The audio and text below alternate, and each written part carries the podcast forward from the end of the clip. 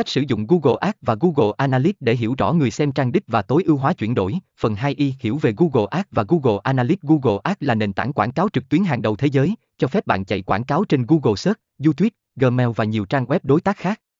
Google Analytics, mặt khác, là công cụ phân tích web mạnh mẽ, giúp bạn theo dõi và đo lường hoạt động của người dùng trên trang web của bạn. 2. Liên kết Google Ads và Google Analytics để bắt đầu, bạn cần liên kết tài khoản Google Ads và Google Analytics của mình.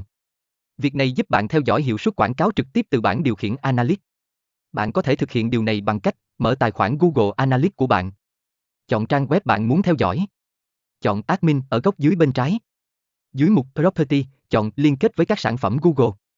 Chọn Google Ads và làm theo hướng dẫn để hoàn thành quá trình liên kết.